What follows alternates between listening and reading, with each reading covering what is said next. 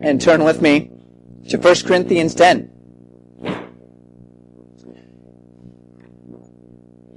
And I am excited this morning. Those of you who know me know that I am an expositional preacher. I like to start in verse 1, chapter 1, and walk through.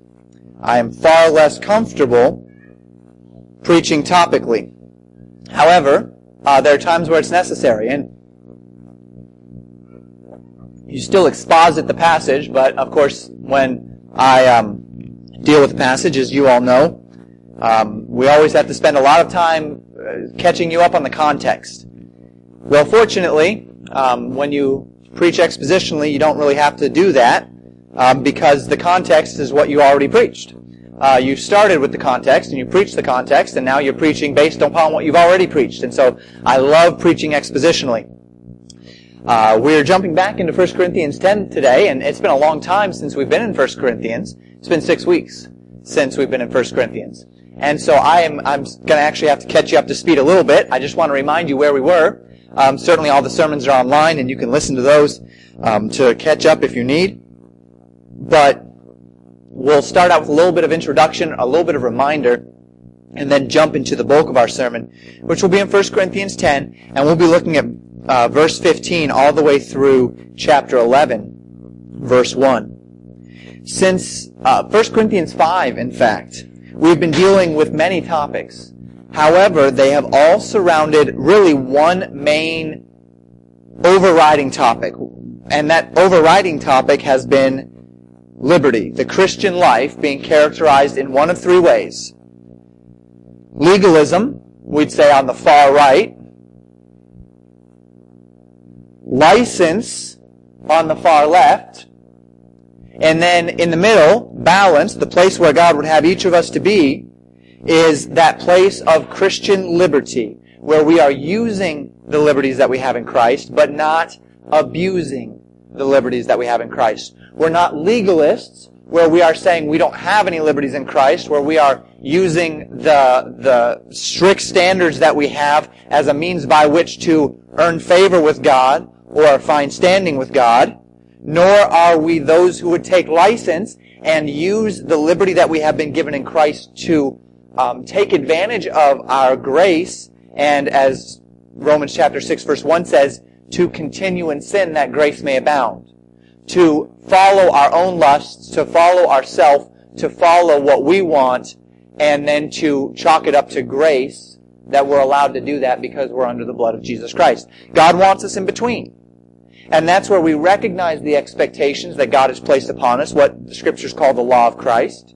But we also recognize that God has given us liberty within Christ to live this life, and we sit in the middle in a place where we're using our liberties in order to minister, where we're using our liberties in order to evangelize, where we're using our liberties in order to live that, that joyful life that the Lord would have us to live, but we are not abusing our liberties and therefore falling into sin or falling into a poor testimony among Christians or the world. In many ways, Paul's final words here in 1 Corinthians 10 appear to be the culmination of his thoughts on Christian liberty and responsibility.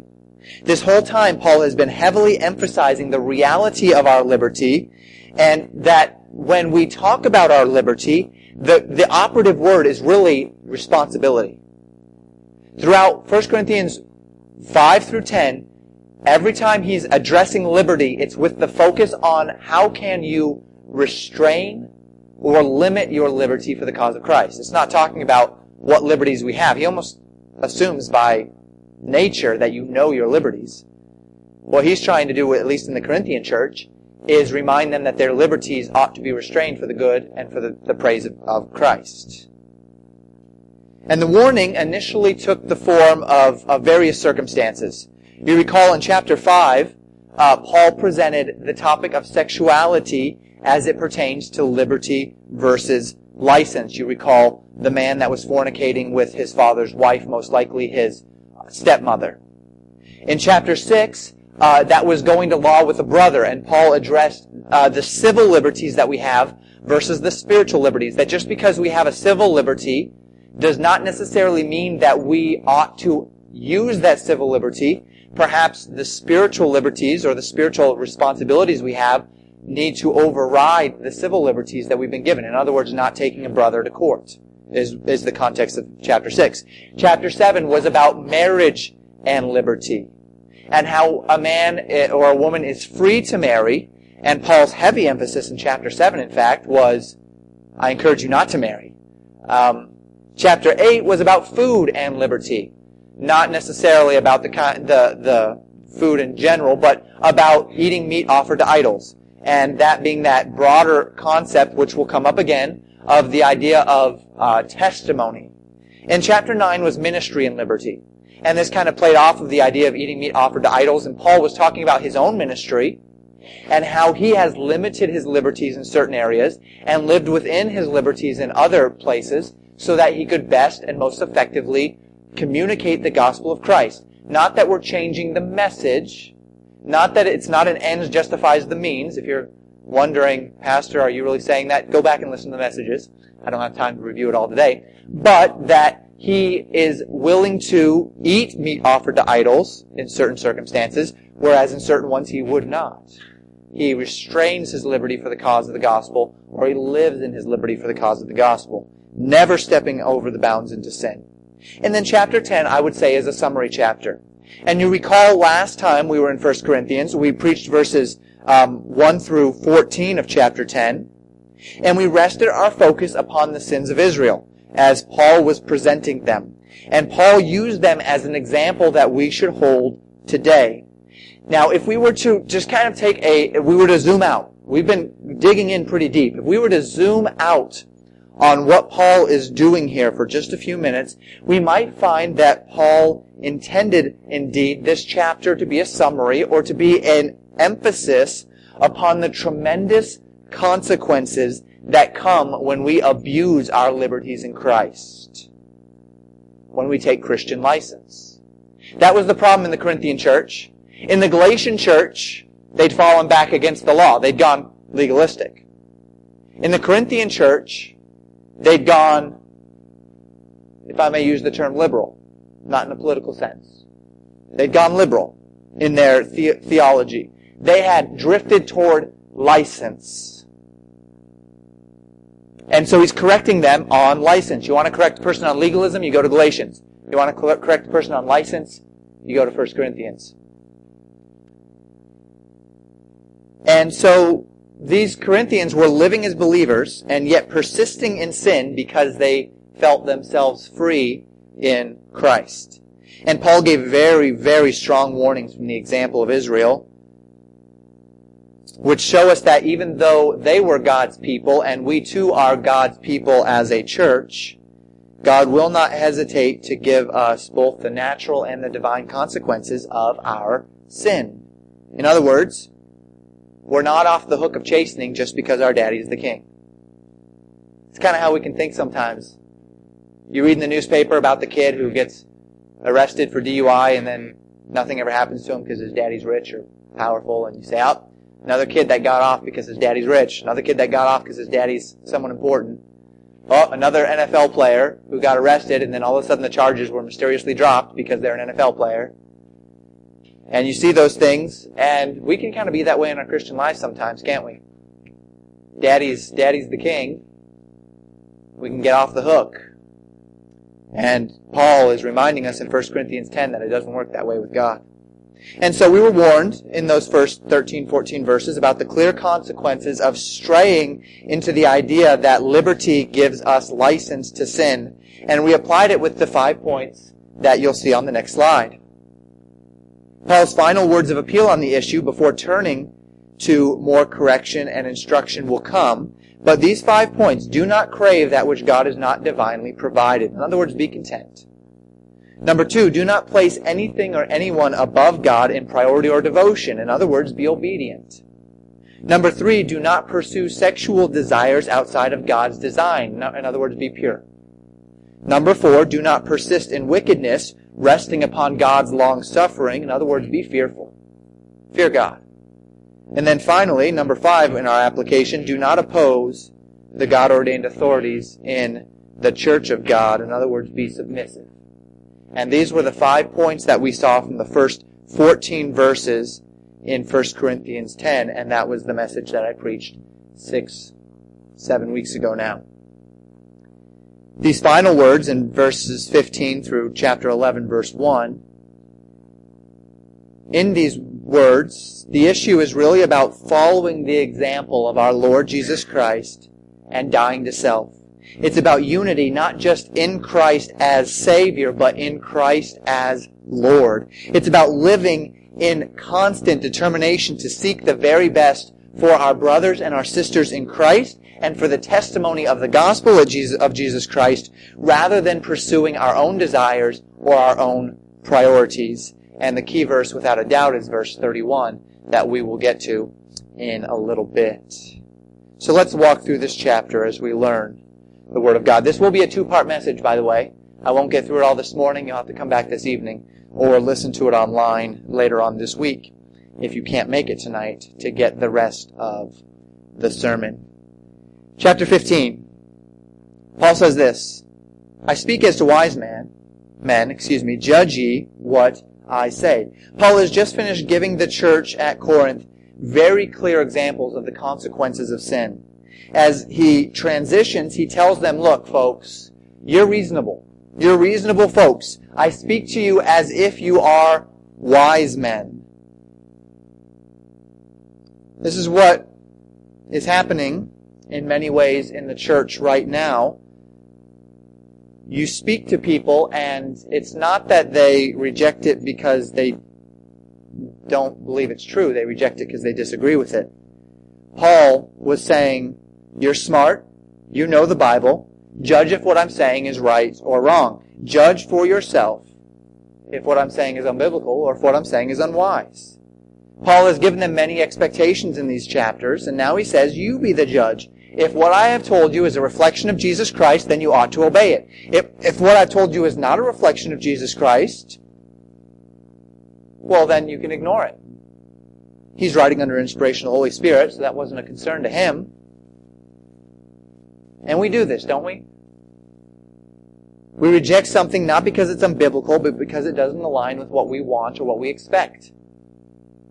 This is what's happening in the issues of divorce and abortion and gender roles and homosexuality and so many more issues in the church right now.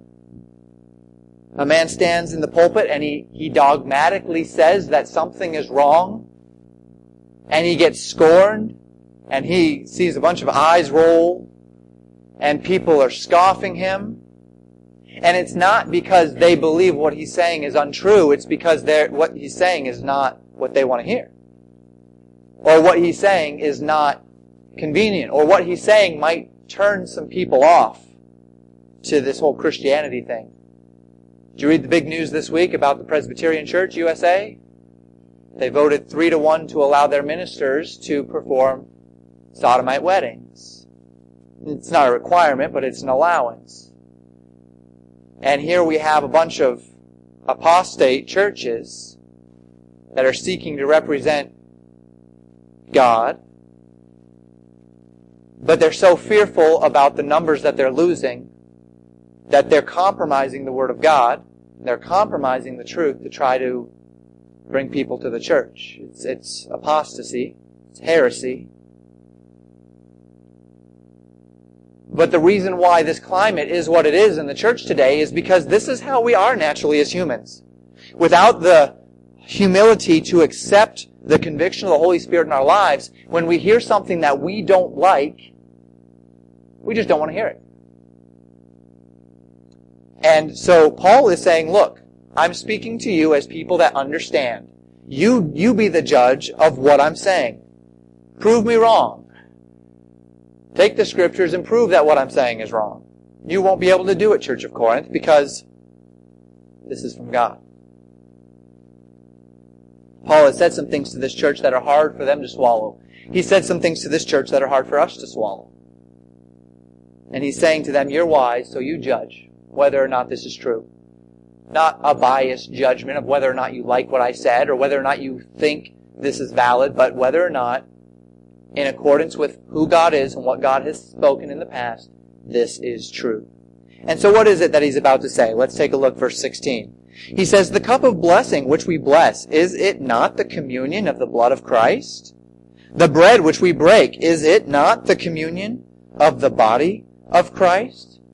Paul uses an example here and he says this. He says, when the church comes together, one of the things it does is partake in what we would call communion, or sometimes we call it the Lord's Supper. At Legacy Baptist Church, we do this once a month. We alternate the morning service and the evening service, first Sunday of every month, and we, we partake together in communion. There is reason to believe, historically speaking, that the New Testament church perhaps did it every time they came together. That every time they met, they came together and they partook in communion, as Paul calls it here, around the Lord's table. And regardless of how often they met, as they met together, one of the purposes of their assembling was the mutual fellowship, the corporate accountability and identification that came with the person of Jesus Christ through this ordinance that we call communion. And this is what Paul is saying in verse 16.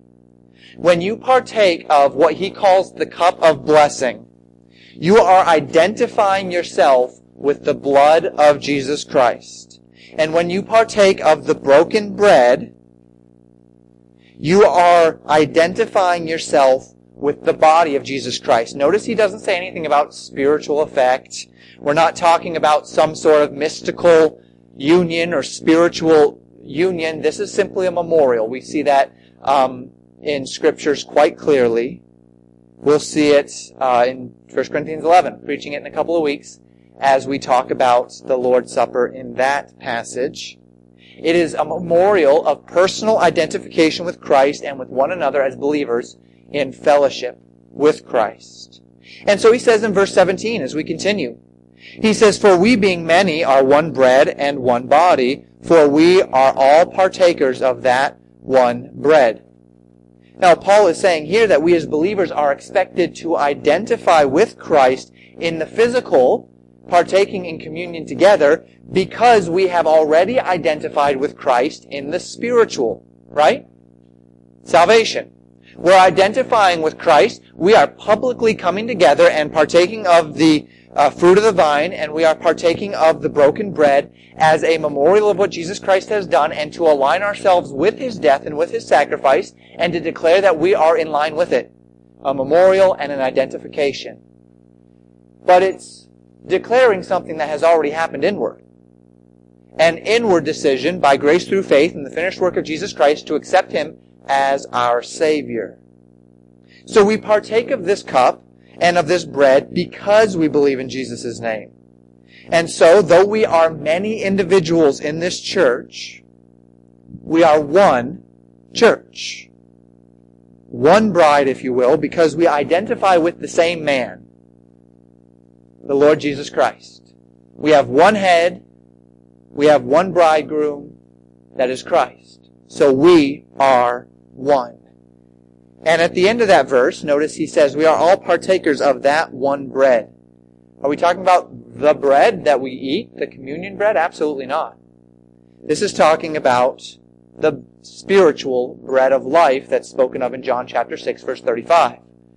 Jesus says, I am the bread of life.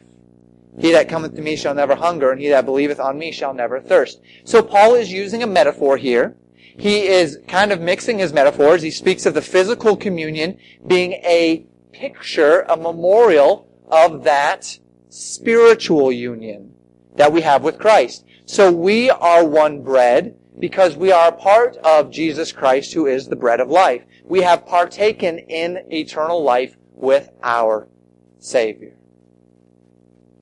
So we aren't identified with Christ because we partake in communion. We partake in communion because we have identified with Christ. But when we do partake in communion, we are, each time we do it, willingly and openly identifying ourselves with Jesus Christ. Not with our church, not with your pastor, not with the Baptist denomination, not with fundamentalism, not with the United States of America, not even with the church. We are identifying ourselves specifically as a church with Christ. And this is what we Christians can forget. How we live our lives is not about us. Why we do what we do is not about us. Church is not about your pastor. Church is not about you. Church is about Christ. That is why we are here. We're doing what we're doing so that we can become what Christ wants us to become. You're here listening to the preaching of God's Word so that you can draw nearer to God. So that you can understand Him better. So that you can learn more about Him. So that you can become more like Him and you can obey Him better. That's why you're here. We're here to sing praises unto His name. That's why we sing. It's not about us. It's not about our entertainment. It's not about what we want. It's not about what we need. Well, Pastor, I'm just not feeling like I'm getting everything I need. Well, maybe you need to start changing your priorities a little bit and why you're coming to church. God did not save your soul from hell so that you can live for yourself. He didn't save your soul from hell so that you could live in sin without fear of judgment. He didn't save you from your sins so that you could dive back into your sins without that nagging conscience that says, you're on your way to hell, you're on your way to hell, you know you're a sinner, you know you're, what you're doing is wrong. That's not why God saved you. God did not set you free from the law of sin so that you could live free from the law of Christ. Can I say that again? God did not set you free from the law of sin so that you could live free from the law of Christ. God did not call you out of the world so that you could spend your days looking exactly like the world. When you partake in communion, you're telling God that Christ's life of selfless love, personal sacrifice, and submission, absolute holiness is the standard by which you are going to model your life every day. So Paul is giving this example of the physical, which reflects the spiritual. And he's doing it for a purpose. But first, before he hits that purpose, he's going to give another layer of example to help us relate these topics. He says, Behold Israel after the flesh, verse 18. Are not they which eat of the sacrifices partakers of the altar? Paul says these things as a teacher, but in many ways the concept is actually very common sense. Those who were members of national Israel, those who partook in the sacrifices in the temple in Israel, as a part of their membership with Israel, national citizenship, they sacrificed on the altar in Jerusalem. That was a part of what they had the privilege of doing because they were Israelites. Now it is both natural and expected that the physical actions of an Israelite would naturally support his heritage. In other words, because he is an Israelite, he's going to sacrifice on the altar. When he sacrifices on the altar, he associates himself with that altar of sacrifice and with his nation. Right? Makes sense. When I get up and I sing the national anthem and I place my hand on my heart, I'm associating ourselves with that flag and I'm so associating myself with my country. I'm saying this is my country. I'm, I, I am a part of this nation. I am a citizen of this nation and that's my flag. When a Israelite sacrificed on the altar, he says, that is the altar unto God. I am associating myself with that altar. In other words, I'm associating myself with the sacrifice, and I'm associating myself with the God of the sacrifice, and I'm associating myself with my nation, which is a covenant nation under God. Paul says when we partake in communion, we are associating ourselves with God's church, we are associating ourselves with God, and we are associating ourselves with His Son Jesus Christ and with that sacrifice. That's what Paul is trying to say here. It is the most natural thing for God's people to publicly identify themselves with Jesus Christ and with fellow believers. It is a natural thing for a believer to be part of the communion of Jesus Christ and the church. And it's as natural for, it should be as natural for us as it was for Israel to be a part of the communion with the altar because they were born and circumcised the eighth day according to the law and a part of their nation. So what's Paul saying? Paul's given these illustrations. He's given the illustration of Israel. He's given the illustration of the communion. He says, I'm speaking to you as wise men. Judge ye what I say. What's he saying? Well, in the next verse he says, What say I then? I'm going to tell you what I'm saying here. He intends to answer what he's saying in verses 19 and following. Paul is not saying that the idol is anything in particular, nor is he saying that that which is sacrificed or offered in sacrifice to idols is anything. But as we know, this really has nothing to do with what is being offered or what is not being offered. It has everything to do with why it's being offered and the spirit behind the offering as he speaks of this concept again of offering meat to idols. And this is the reality of our liberty in Christ, folks. It, our liberty in Christ, our Christian life is not about what we can do and what we can't do. We need to get out of our minds that this Christian life is a bunch of do's and don'ts. Because it's not. That's not what the Christian life is about. We're talking about motivations for doing things and the spiritual results of our decisions and actions. It's not about a list of prohibitions. It's about pleasing the one who died for us. And if pleasing the one who died for us means giving up some things that should not be, um, in this life, that should not be uh, considered a burden to us. It should be considered an honor for us, right? Doesn't that make sense? If giving something up in this life for the one who died for us is something that we deem necessary for His glory, that should not be considered a burden, that should be considered an honor. It should be considered our reasonable service. You hear it from soldiers that come back from war all the time, right? Sure, they're not happy that they lost a limb or that they can't walk anymore. But what do they say? They said, I did it for my country. I did it for my country. There is a sense that it was worth it because of what I did it for. I did it for my family back home. I did it so that they could live in peace and happiness and comfort and prosperity. And so it's not that they say, oh, what a burden. I mean, certainly I'm sure it is, in a manner of speaking. But it is an honor for them to sacrifice something for what they love, for who they care about. Fathers know this. It's not a burden to sacrifice for our families. It's not a burden to put in the time necessary to earn enough money to provide for our families. It's not, and now it may make us tired. It may be difficult, but we love our families. We're going to provide for and protect our families. And there's that compulsion there because it's what we love. And why don't we translate that in the Christian life sometimes? Why does that work when we're a father? Or work when we're a soldier? Or work when we're a, to a lesser extent perhaps, a politician? Or work for a public servant? But it doesn't work for our relationship with Christ. When He sacrificed His all for us in love, why can't we see the things that are not furthering the gospel of Jesus Christ, that are not helping our brethren love the Lord, that are not moving us forward for Christ and say, okay, I'm going to set them aside, not because I necessarily have to, but because it's what's best. It's what's best. And I want what's best. And it's not even just what's best for me. It's what's best for the gospel. It's what's best for my brethren. It's what's best for the testimony of Christ. And the blessing, the privilege of this liberty is that because it is indeed liberty, that means we don't have to become something we're not. We don't have to become clones to glorify our Savior. Isn't that a blessing?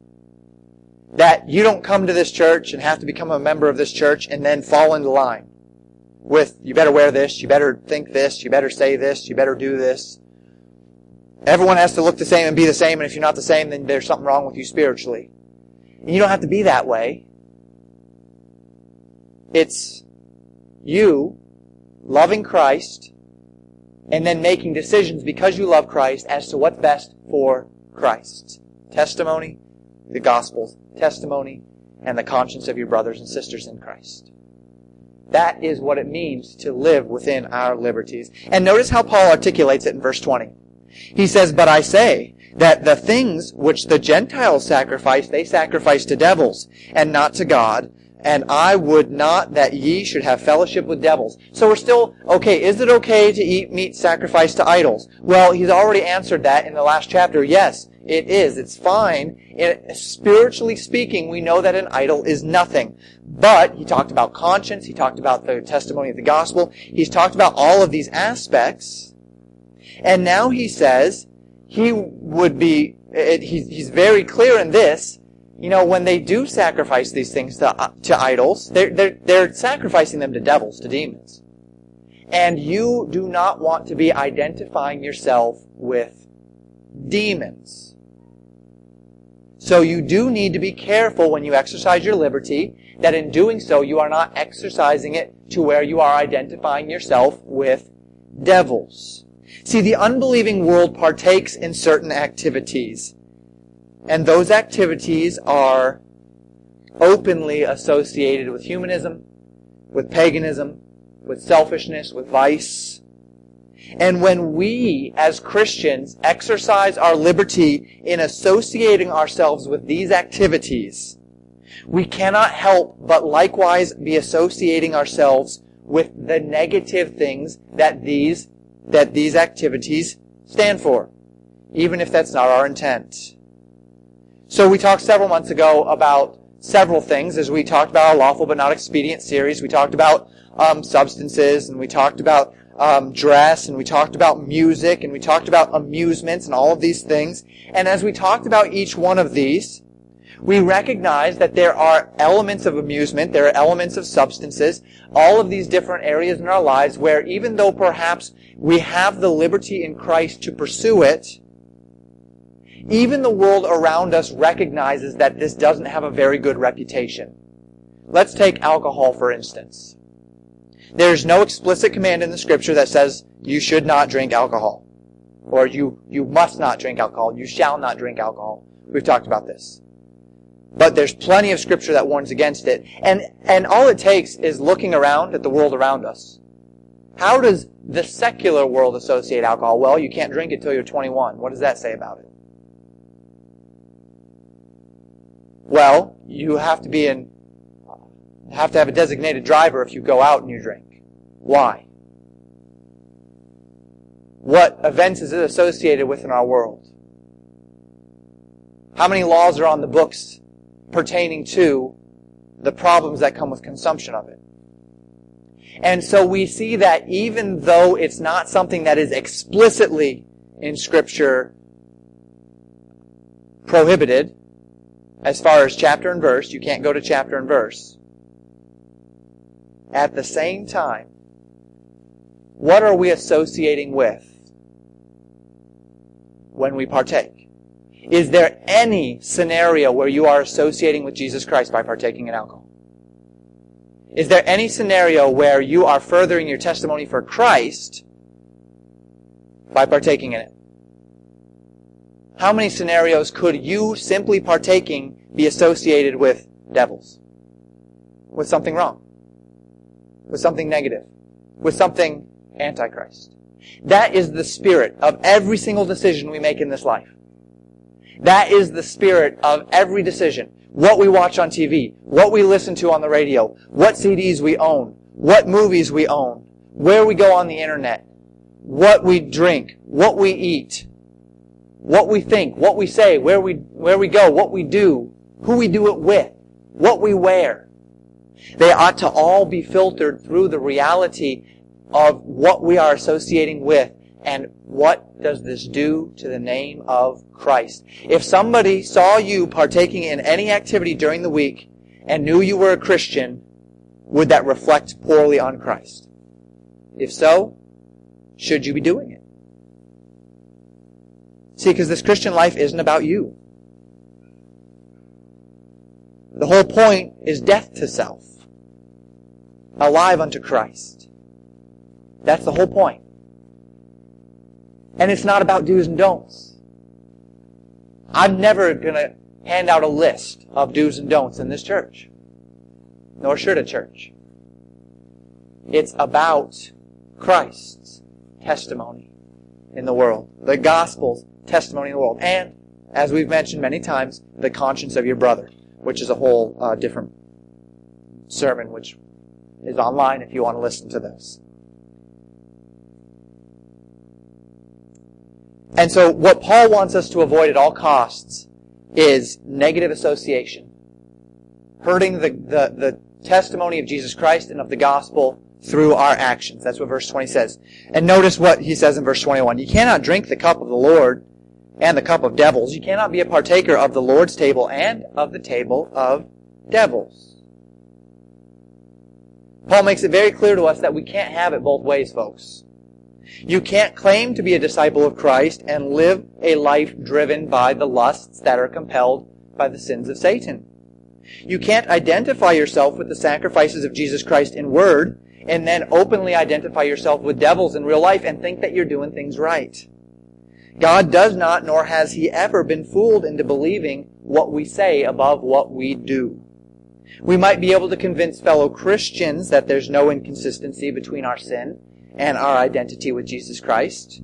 That's what the church is busy doing today, right? They're busy justifying their sin. They're busy trying to say how we can believe in all of these sins and say that these sins are okay and at the same time say that we love God. And they're spending all of their time trying to justify their sin. And Paul says here, you can't have it both ways, folks. You can't do that. You can't drink the cup of the Lord and the cup of devils. It doesn't work. And that's what the church in Corinth was trying to do, were they not? I mean, they had a man in the church of Corinth that was in an inappropriate sexual relationship with his mother-in-law. And he was also seeking to be identified with Christ. The church was going to law one against another and bickering and trying to take the possessions of another man in the body and trying to convince people that they were servants of the living God. But for all that people might be fooled or convinced, or culture might say, yep, that's okay, God is never fooled.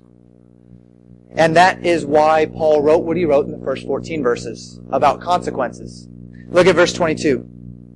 He says, Do we provoke the Lord to jealousy? Are we stronger than He? See, the fact of the matter is, God is very jealous over His children. And in light of the example that we saw in verses 1 through 14, we know exactly what Paul is trying to tell us.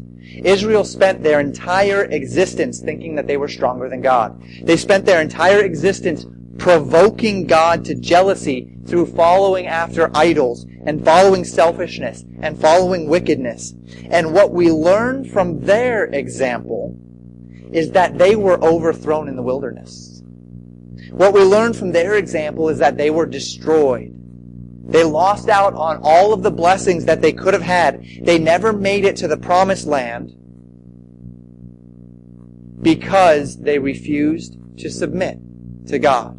They thought that they could follow that cloud by day and that pillar by night, but worship the golden calf in between. And it didn't work. didn't work then, and what Paul's trying to tell us is it's not going to work now as we as Christians abuse our liberties in Christ, seeking to convince others that our personal indulgences in sin are lawful in Christ, we'll find ourselves in chastening. As we as Christians pursue our own desires and our own lusts at the expense of identification with Jesus and His Word, we partake in that which identifies us, therefore, with the devil while bodily and unapologetically claiming identification to Christ. And that just doesn't work. And so he says this. We've seen uh, the verse. This is the second time we have seen this verse come up. Just slightly different wording in 1 Corinthians. He says, All things are lawful for, uh, for me, verse 23, but all things are not expedient. All things are lawful for me, but all things edify not. That was actually what kicked in our lawful but not expedient series uh, several months ago. Was that verse um, several chapters ago? So we come full circle in our thoughts. We see that we have been given great freedom in Christ. Freedom to serve Him according to our own abilities and talents. We don't have to become something we're not for Christ. Freedom to express our love to God in many ways. We're not stuck into a template of how how to worship. You have to say this and do this and um, uh, follow this template. Great freedom in the means by which we reach the lost for Christ. We talked about that this morning in Sunday school. All the different angles that we can come at trying to show people their need for, for salvation. Freedom to live lives that are joyful and happy and complete. Freedom to marry and be given in marriage. Freedom to have children or to not have children. Freedom to go places, to do things, to see the world. These are freedoms we've been given in Christ. But that freedom, according to God's Word, will, if you are a properly balanced Christian living in your liberty, not legalistic, not licentious or using, taking license, if you're living within your liberty, your freedom will be naturally tempered in your spirit by the deepest compulsion to ensure that every action, both in intent and in perception, associates you with the righteous character of Jesus Christ and the deepest reflection of the gospel of Jesus Christ. So you will be careful because you are a testimony of Christ and of His gospel. Conversely, the believer will take every step necessary to ensure that he is not associating with the philosophies or ideologies or compulsions or desires of the world. He will limit himself in any and every way necessary, and it may be different for each of us based upon culture, based upon personal temptations, based upon um, the people that we're around. But we will limit ourselves in any and every way necessary in order to properly reflect Jesus Christ and properly reflect the gospel in the eyes of both our fellow brothers and sisters in Christ and in the eyes of the world around us. And that is where we're going to stop for today. We'll apply in just a moment. Next time we're going to finish this chapter and understand exactly how it is Paul suggests we guard ourselves against these sinful associations and how we can decide whether something is okay or whether it is not. But let's apply through three points what we've learned this morning as we close. Number one, God sees the heart, yes, but men see actions. God sees the heart, but folks, men see actions. For years in evangelicalism, Christians have sought to justify looking like the world or thinking like the world or acting like the world by quoting 1 Samuel 16:7. You know where I'm going? But the Lord said unto Samuel, Look not on his countenance or on the height of his stature, because I have refused him. For the Lord seeth not as men seeth, for man looketh on the outward appearance, but the Lord looketh on the heart. Christians have tirelessly claimed this verse to prove that it really doesn't matter what people may think of us because God knows my heart. It really doesn't matter what you say I'm doing right or wrong because God sees my heart. It really doesn't matter what's happening on the outside because God sees my heart. This line of reasoning seeks to claim that our actions ought to be interpreted within the framework of our intentions. May I say that again? When we use this argument, we are trying to claim or trying to argue that our actions ought to be interpreted within the framework of our intentions. In other words, don't look at my actions and judge me. Listen to my intention. Judge me by my intentions, not my actions. But if, if what Paul is telling us today is true, and by the way it is, then it seems God would have us carefully weigh our actions in order that our actions would properly reflect our intentions. That seems logical, right? Instead of doing things and telling people, well, don't judge me by my actions, judge me by my intentions, how about you do actions that reflect your intentions? I love God. How about I act like it? I want to serve God. How about I act like it? God is number one. How about I act like it? How about we let our actions reflect our intentions instead of telling people, don't judge me by my actions, judge me by my intentions. If we intend to glorify God, we should not be content simply with our intentions. We should carefully consider how our individual actions properly reflect our intentions. It's absolutely true that God sees our hearts and He knows our intentions. But if God was only interested in our heart, if God was only interested in our good intentions, why would He have left us here after we got saved? If all God wanted was a group of people with good intentions, then every single believer in this room has become everything that God wants him to be already. I mean, after all, we accepted Christ. We love Him enough to, to, to be all in. We're there. But that's not the case, is it?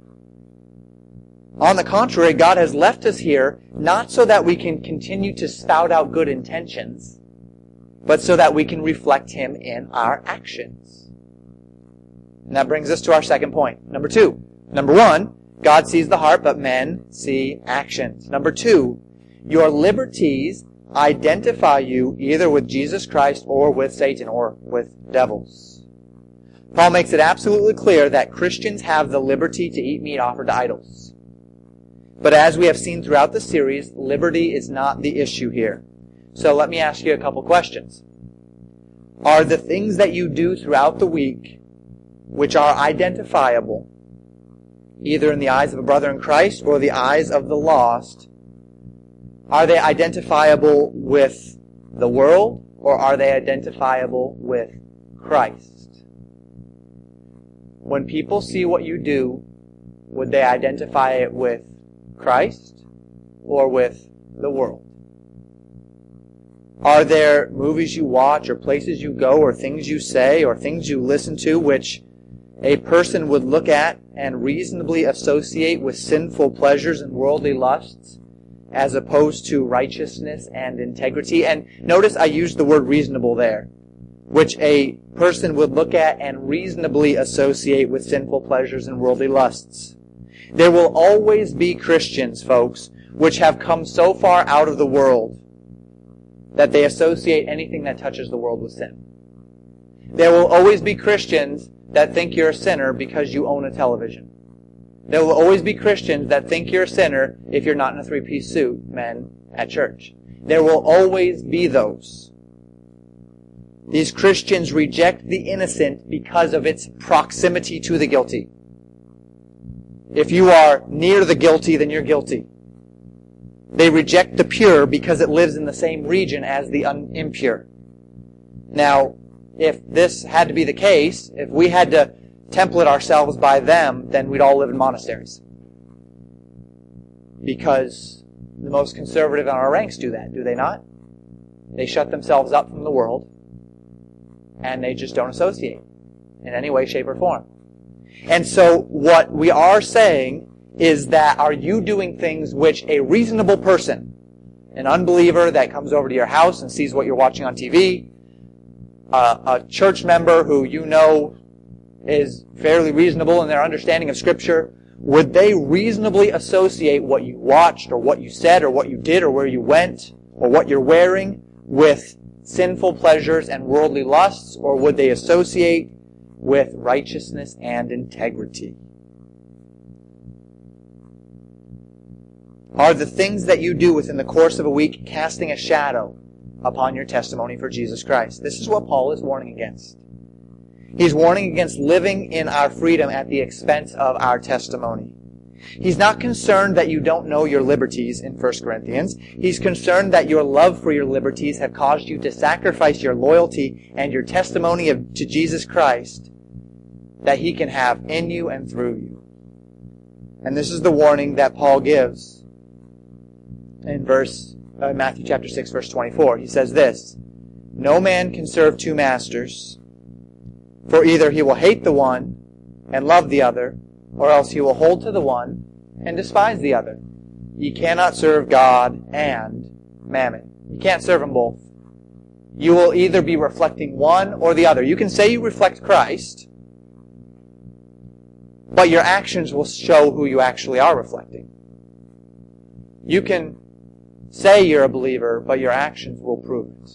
Third and final point. Number one, God sees the heart, but men see your actions. Number two, your liberties identify you either with Jesus Christ or with Satan. Number three, God is jealous for you to identify with Him.